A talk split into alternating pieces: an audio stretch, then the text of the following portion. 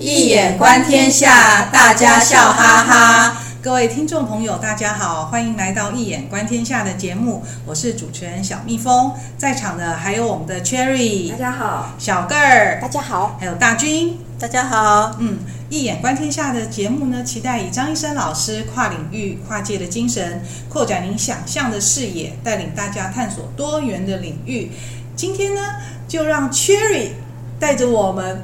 继续挖宝炼金术，对对对，没错，我们就是一一个系列嘛，哈，对啊。那炼金术呢，它是一个古老的思想体系，然后它也是窥见西方文化的重要窗口哦。那它涵盖了层面非常广，它涵盖了科学、神学、文学、哲学跟艺术等等哦。那它拥有众多知识文化的多重价值，哎。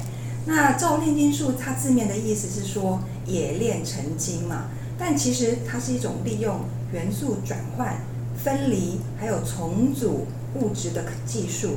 那所以炼金术呢，也可以说是一种转变的艺术啊。那它是许多现代科学跟创意领域的核心。那至今炼金术仍然带给人类灵感，然后可以创作出许多动漫啊、小说跟影视作品等等。对啊，我记得在多年前有一部很有名的动漫叫《钢之炼金术士》，里面就会就有出现像是等价交换、贤者之石等等这些耳熟能详的炼金术词汇耶。嗯，大军说的没错。那上一次啊，我们就 EP 一四零的时候，之所以想要跟大家谈赫尔墨斯主义跟它的原理，就是因为赫尔墨斯主义对西方哲学、神学乃至自然科学的发展。产生巨大的影响，不仅推动欧洲十六世纪文艺复兴，还有十七世纪的宗教改革的发生，甚至啊，它还形塑了现代科学跟资本主义的架构。哎，哇，听起来好像炼金术的影响真是无所不包哎。对呀，真的超厉害。而且赫尔墨斯主义它深刻影响了西元一三零零年到一六零零年之间的科学、艺术跟思想观念的发展。那这一集我们就想跟大家来聊一聊，嗯，炼金术对现代科学跟艺术有哪些影响跟贡献？那首先我们来谈的就是炼金术对现代科学的影响哦。那对中世纪的欧洲而言呢，啊，炼金术是一门变化的科学，一种实用艺术跟哲学传统。那当时的炼金术士啊，经常都是师徒相授哦，师徒的传授。而且他们是使用寓言式的语言跟晦涩幻想的图像来演示炼金术的秘密。哎，炼金术是一门变化的科学。嗯，那这跟《易经》是一部一部讲变化的书，诶，真的很像哎。嗯，炼金术士呢，常常使用晦涩的言语和幻想的图案。那我们《易经》呢，也是写着大家看不太懂的卦爻辞啦，嘿，以及用阴阳符号构成的卦象，让大家自己去想象跟演绎。嗯，这也很像哦，这让我想到《易经系辞传》中有提到一句话说：“书不尽言，言不尽意，君子立象以尽意。”应该就是这个意思吧。嗯，小克的联想很有意思哎。对，那因为炼金术啊，它就强调探索自然的重要性，对中世纪科学的影响非常大。那包包括能够用在装饰的合金，还有金红玻璃，还有油画颜料，然后还有保存动物标本的化学物质，然后以及以及一度比黄金还昂贵的白瓷，哎，甚至香水也是在炼金的过程中无意间发现的哦。哦，那这样子炼金术在中世纪之后对现代科学有发挥什么样的影响力吗？哇，那影响更巨大了。十七世纪晚期啊，它被历史学家称作天才的时代。哎，不知道大家知道这是为什么吗？不知道哎，为什么哎？很好奇哟。对啊，因为世界上啊，第一个正式的科学组织是创立在一六六零年的英国皇家学会。哦，这是第一个正式的科学组织。那当时的成员啊，根本就是一群天才嘛，包括波伊尔。还有虎克，哈，虎克有提出虎克定律啊，发明显微镜跟望远镜。还有哈雷，就是那一位计算出哈雷彗星公转轨道的哈雷。还有更不用说，就是牛顿嘛，哈。那他们在历史上首度透过这这个这个科学社群的集体力量，他们就宣称呢、宇宙像是一个结构复杂、运作完美的时钟哦。咦，这听起来很像是在 EP 一四零中有提到的赫尔墨斯主义的七大原理中的律动原理，也就是周期法则。那他是在说那个宇宙中的万事万物啊，都会遵循着某一种规律来运作，很像哎，真的没错，小克你记性太好了。那这群科学家，他们就一方面相信天使、炼金术跟魔鬼，但是另一方面，他们又相信宇宙是遵循精确的数学法则在运行。那他们说啊，上帝是一名数学家，宇宙是以无懈可击的数学所设计出来的。那科学家的任务啊，就是要去找到解开符码的关键。嗯，刚才讲到数学啊，那个比柏拉图还早一百五十五年出生的毕达哥拉斯就认为数学可以解释世界上的一切事物了。而且古希腊人的数学呢，也强调形式啊、逻辑、演绎、证明等等。这在我们 EP 五就谈数字的秘密这一集里面当中就有提到哦。那有了这些基础，难怪西方人在十七世纪还会有进一步的发展。那这些跟炼金术有什么关系呢？嗯，大军问得好。那这个时期的炼金术士啊，因为他们就是呃坚持实际工作跟理论思辨要互相结合，所以呢就促进了实验主义文化。哦，他们就发展出对现代科学至关重要的研究方法，比如分析啊，跟综合。哦，那炼金术士他们渴望生产出金银宝石或是更好的药物等产品，提高了人类改进自然的技术能力。嗯，可是我之前啊一直纳闷说，哎，我们东西方同样都有炼金术，为何西方后来会朝向科学科技不断的发展，但是我们中国并非如此。现在我的感觉呢，是我们中华文化基本上好像就是一种顺应自然的，因为它是仰观天地，俯察万物，是属于应用自然，它不是分析自然。那我们自古的一些学者啊，或者是文人，都是把自己沉浸在自然里面，和自然融为一体，而不是把自然当作他者去分析，所以不太一样。嗯，小蜜蜂讲得好贴切哦。对啊，那还有就是。还有一个原因就是西方他们很重视科学社群的力量嘛，就胜过胜过你单兵在作战。那组织里面呢，都是一群精英分子，那他们会定期聚会，激烈辩论科学议题，所以就能够集合力量来发扬实证精神，带动科学的发展。嗯，好，那我们接着就来谈炼金术对现代科学的具体贡献啊，有的是几几位科学家。嗯，那我们第一位要谈的是，呃，出生在。呃，西元两百五十年的希腊炼金术士叫做左西莫斯哦。那他当初观察到一个现象，哦，这个现象就是说，当物质相互起反应的时候，它们的性质啊，并不像在纯粹的混合物中那样被平均哦，而是被彻底改变。那他的这个发现呢、如今就被视为化学的一条基本原则。嗯，这听起来不就是像我们平常说的物理变化跟化学变化的不一样吗？原来可以追溯到这么早哦。嗯，对啊。好，那另外化学呢，它就可以称为物质炼金术。那在一五九七年的时候，有一个德国化学家，也是炼金术士，叫做安德烈亚斯。那他在一个著作就叫《炼金术》这本书当中啊，他就首度把化学跟炼金术加以区隔。好，那我们再来第三位谈到的是十七世纪爱尔兰的化学家跟炼金术士波伊尔哦，就是刚刚也是他属于英国皇家学会的成员之一。那他就提出知名的波伊尔定律，我们国中。国高中的化学应该有听过哈，这个定律是不是在说恒温底下气体的压力跟体积成反比？那这个定律呢，也是人类历史上第一个被发现的定律哦。那它的贡献，嘿，终结了西方四大元素理论，就是我们平常讲很熟悉的地水火风，以为西方就是西方以为说只有这四大元素嘛。哦，那波义尔就推翻了，他就种播播下了。今天我们在使用周期表元素，哦，他就播下了这个种子，那也促使了俄国化学家叫做门德列夫，在一八六九年制定了元素周期表。哦、这也是对啊，哦，原来周期表这样发现的。嗯，对啊，也是炼金术的贡献。嗯，周期表呢，元素周期表一共有一百一十八个元素哦。这么多。嗯，氢、锂、钠、钾、卢、銫、鈀。哦。鈹、镁、钙、丝、钡、镭，我可以一直背哦，可以一直到 氦、氖、氬、氪、氙、氡。氦、氖、氬、氪、氙、氡。哇，以前我们背的是氦、氖、氬、氪、山东。好像现在好像学校老师是是教仙东。哦，真的、啊。真的。哇，小哥你太厉害了，还记得。对啊。谢谢小哥补充哦。那前几集我们有提过炼金，呃，研究炼金术三十几年的科学家牛顿嘛，而且他是把翠玉露翻译成英文。那七年之后，他就提出了力学三大定律，确立了万有引力理论。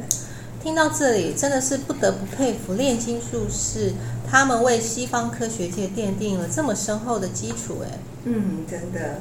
那我们再来谈。呃，量子力学啊，它其实也是受惠于炼金术哦。那二十世纪量子力学之父，啊，他的名字叫做包利，啊，那他时常跟呃荣格书信往来，交换炼金术的研究跟想法。那鲍利呢，他就在一九二五年提出了重要的量子力学原理，也就是鲍利不相容原理。那这个原理到底在描述什么呢？我们就请对科普比较有研究的小哥简介一下吧。好吧。鲍利不相容原理是说，在一个特定的原子中，不可能有两个电子能够具有完全相同的四个量子数哦。也就是说，在同一个轨域中的两个电子，它们的自旋方向必定相反。听不懂？对，还是听不懂。我真没有懂，不好意思，谢谢小个哈。然后听众朋友，也许有人就听得懂了哈。那另外，包利他还发现了。物理学家的心理状态有可能会影响实验，甚至造成仪器失灵。哎，嗯，记得 EP 四零啊，就之前就就有提到，心智的交感力量非常强大，可以对天发射。还有接受讯息，那我想这可能就是物理学家的心理状态会影响实验和仪器的原因所在吧。嗯，这倒是让我联想到啊，厨师在烹饪时候的心态，其实是会明显影响到食物的口感。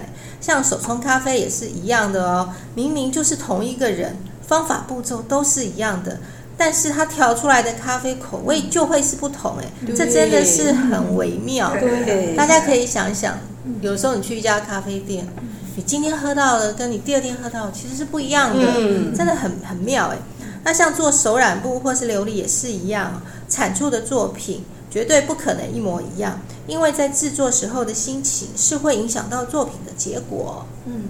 这其实也让我想到啊，像有许多需要使用精密仪器的工作，都会买乖乖放在仪器的旁边哦，而且一定要绿色乖乖哦。对，嗯，因为这样比较不会莫名其妙的就出状况，会 工作起来会比较运作会比较顺啊。听起来好像很不科学啊，但是真的就是这样哦。真的很奇妙哦。对啊，大家都补充的很棒哦。哈，那另外我们再提到一位跟包丽一样。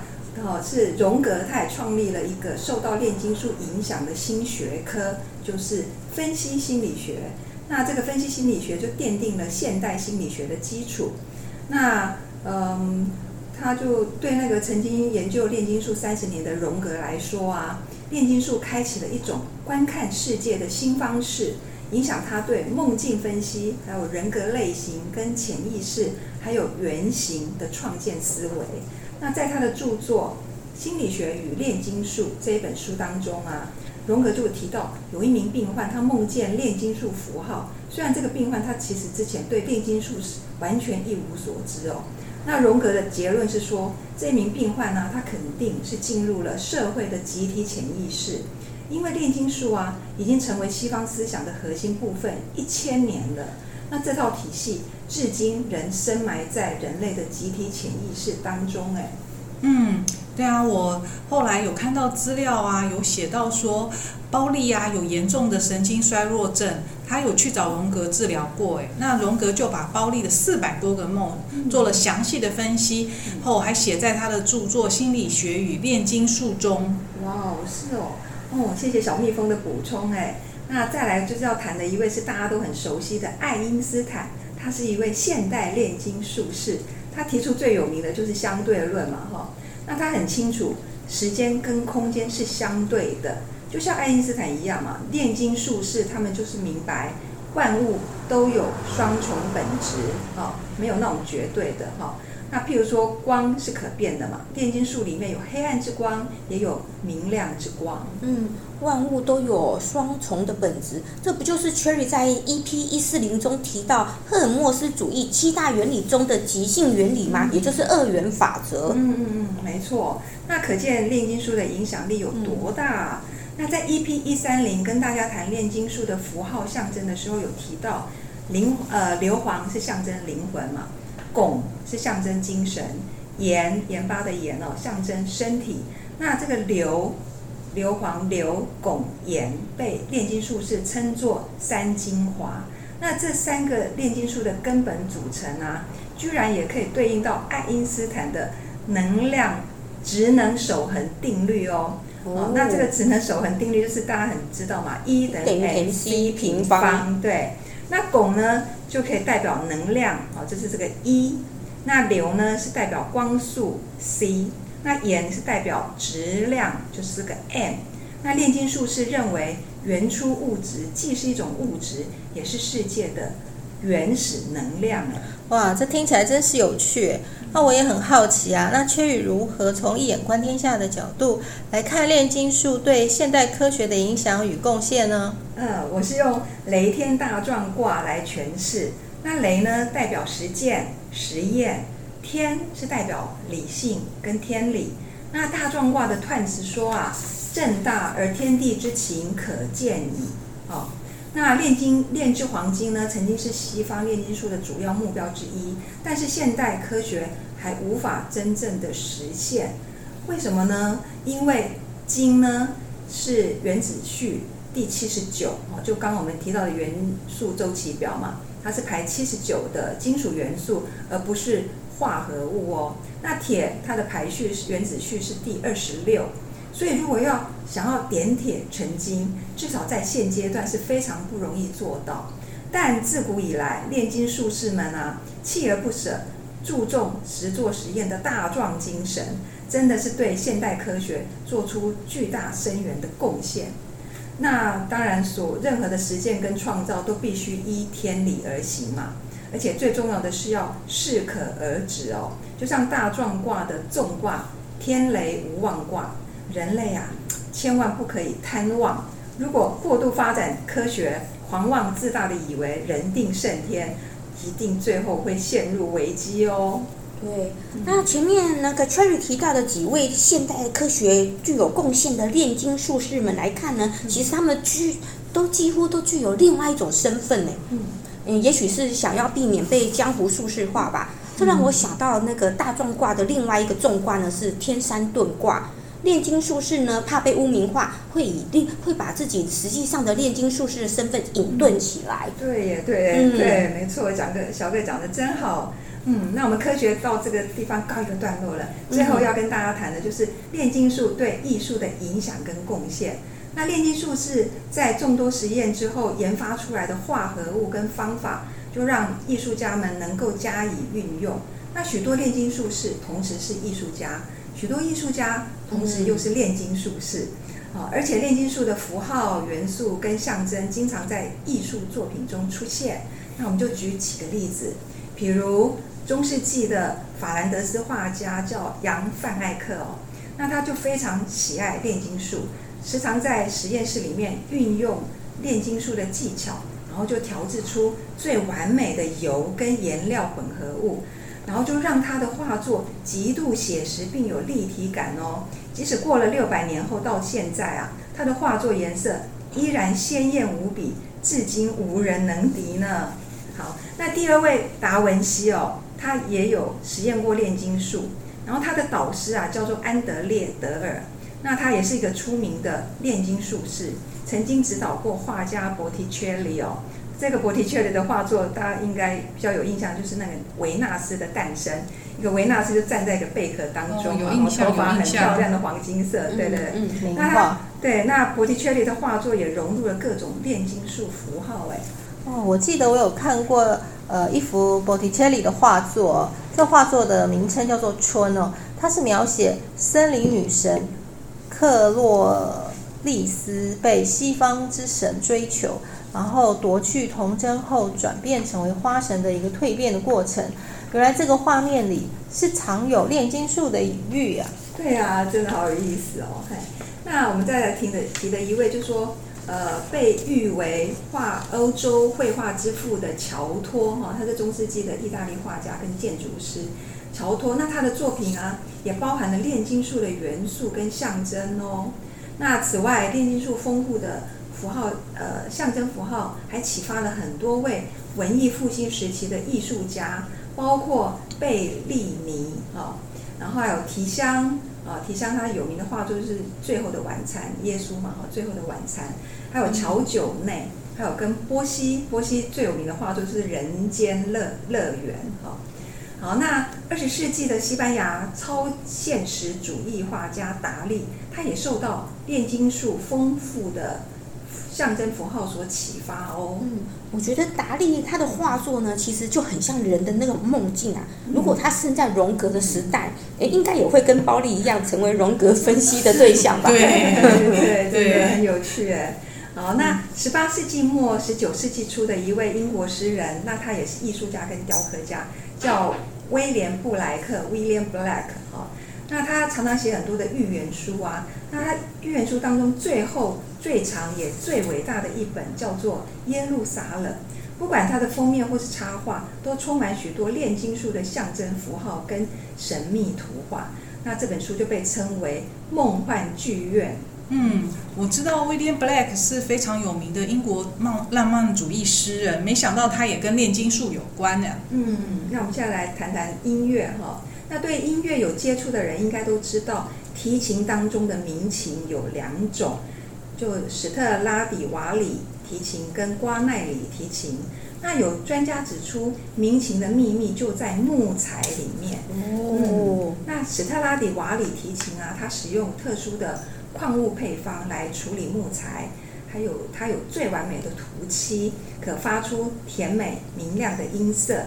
那瓜奈里提琴呢？它有最奇妙的木料，可以发出深沉宏伟的音色。两者都是跟炼金术的实验有关呢。哦，原来鸣琴跟炼金术还有这层关系啊！嗯，我有看过报道说，在历史上拍卖价格最高的乐器当中，史特拉迪瓦里提琴呢就占据了前五名。大家想一想，一把可以拍卖出十几亿台币的一个哇，真的是很贵。哦，然后突然想到呢，呃，在 EP 一三三谈星之谷的时候呢，男主角是一呃一个叫天泽圣司的少年哦，他的愿望呢就是成为一名闻名遐迩的制琴师。不过呢，即使到了现代哦，我们科学也这么的进步。但是现代的制琴师还是没有办法取得相似的材料跟秘法哦，所以也没有办法复制出民琴的声音。嗯，对啊，蛮可惜的，真的。那在十五世纪英国啊，它有一份炼金术的标志性手稿哦，叫做雷普利卷轴。那前面我们提到炼金术士啊，他们擅长用晦涩奇幻的意象嘛。那这个在炼在这个雷普利卷轴当中达到了顶峰。尽尽管炼金术在当时的英格兰啊是非法的，但是许多英国的统治者，包括呃亨利六世啊、爱德华四世、亨利八世跟伊丽莎白一世，他都他们都曾经颁发许可证啊，然后来赞助炼金术哦。那雷普利卷轴经常就被作为。炼金术士送给这些供养人的礼物，就是为了要激起王室对炼金术的好奇跟赞助。哎，我也非常好奇耶，只想知道雷普利卷轴到底长怎么样啊？对啊，他曾经在国外做过一些一一系列的展览，那有兴趣的人可以 Google 一下哦。那现在就介绍最后一位，哦，十五世纪末的一位叫做海因里希·昆哈特，那他是一位日耳曼医生。也是赫尔墨斯主义者跟炼金术士，他最有名的著作啊，就是《永恒智慧的露天剧场》哦。那这本书它包括四幅圆形版画，书中的昆哈特啊，他就为自己树立了一个虔诚而且经验丰富的炼金术形炼金术士的形象。那他就把基督教跟魔法联系了起来，描绘了一条通向完美精神世界的道路。其中一幅画的画面左侧是有一名炼金术士正在祷告，那个就是上帝的领域。那右边呢是一个设备齐全的实验室，代表自然的领域。那这幅画作经常出现在炼金术的相关书籍里面，可见非常具有代表性。大家不妨 Google 一下，可以找来看看。从一眼观天下的角度，刚刚 Cherry 是用大壮卦来代表这个科学哦。那现在谈到了艺术，那会是要用什么卦呢？嗯，他就问得好。那我用大壮卦的错卦封地观卦，观察的观哈，也就是以科学为体，以艺术为用。因为前面呢、有提到炼金术是在众多实验之后研发出来的化合物跟方法嘛，然后就让艺术家们能够加以运用。那封呢，就是封地观的封，代表艺术；地呢，就代表感性；观呢，有观有看跟被看的双重意涵。而且观卦它是宗教情怀最浓的卦。那瑞士医生跟炼金术士叫帕拉塞尔苏斯，他曾经说过，炼金术需要具备三种素质，注意听哦，考试会考。好，哪三种啊？祈祷、信仰跟想象力。哦，那祈祷可以说就是你对美好事物的强烈渴望跟追求。就譬如说我们刚刚提到那个。永恒的露天剧场嘛，炼金术士不是在向帝向上帝祷告吗？嗯嗯、你要做炼金的时候，一定要向上帝祷告祈祷。哦、那这个信仰呢，不是盲从的信哦，而是你必须奠基于知识跟坚定的信心。那这个想象力呢，就说你要必须冥想，深深刻的想象自己已经净化了你身体里面的杂质，然后就是充满了神灵的状态。哦，那炼金术士的内心，你越虔诚。越能感到天人合一，也就越能转化你个人的生命，达到炼金术强调的升华跟蜕变。嗯，升华跟蜕变真的很打动我哎！嗯、一个人要先升华，才有可能蜕变。嗯、蜕变不是普通的变，而是要彻彻头彻尾的改变。嗯，没错没错。那今天报告这么多，我的心得是说，包利啊跟荣格都是在当时研究无法给予他们灵感的时候。接触到炼金术的，那随着科学的进步，虽然现代人已经不再相信炼金术了，但或许我们应该像孩子一般，在内心深处啊，常有炼金术的火种，等待某个瞬间被引燃。说不定听众朋友跟我们团队哪一天会像包利跟荣格那样，开出新领域哦。哇，今天 Cherry 为我们带来知识含金量好高哦。嗯，我们常说啊，人生唯一不变的就是变。那无论转变的是贵金属、花布，或是我们的心灵，当我们努力的想要把周遭的世界还有自我变得更好的时候，就会受到炼金术的影响，随时在都在进行转化。那时的我们就是成功的。货真价实的炼金术士，而非江湖术士喽。对呀，好，各位听众朋友，今天的节目就到此结束。非常感谢呃大家一起与我们共享这充满想象、有点烧脑的时光，也感谢 Cherry 小个大军的参与。我们下次见喽，拜拜。拜拜。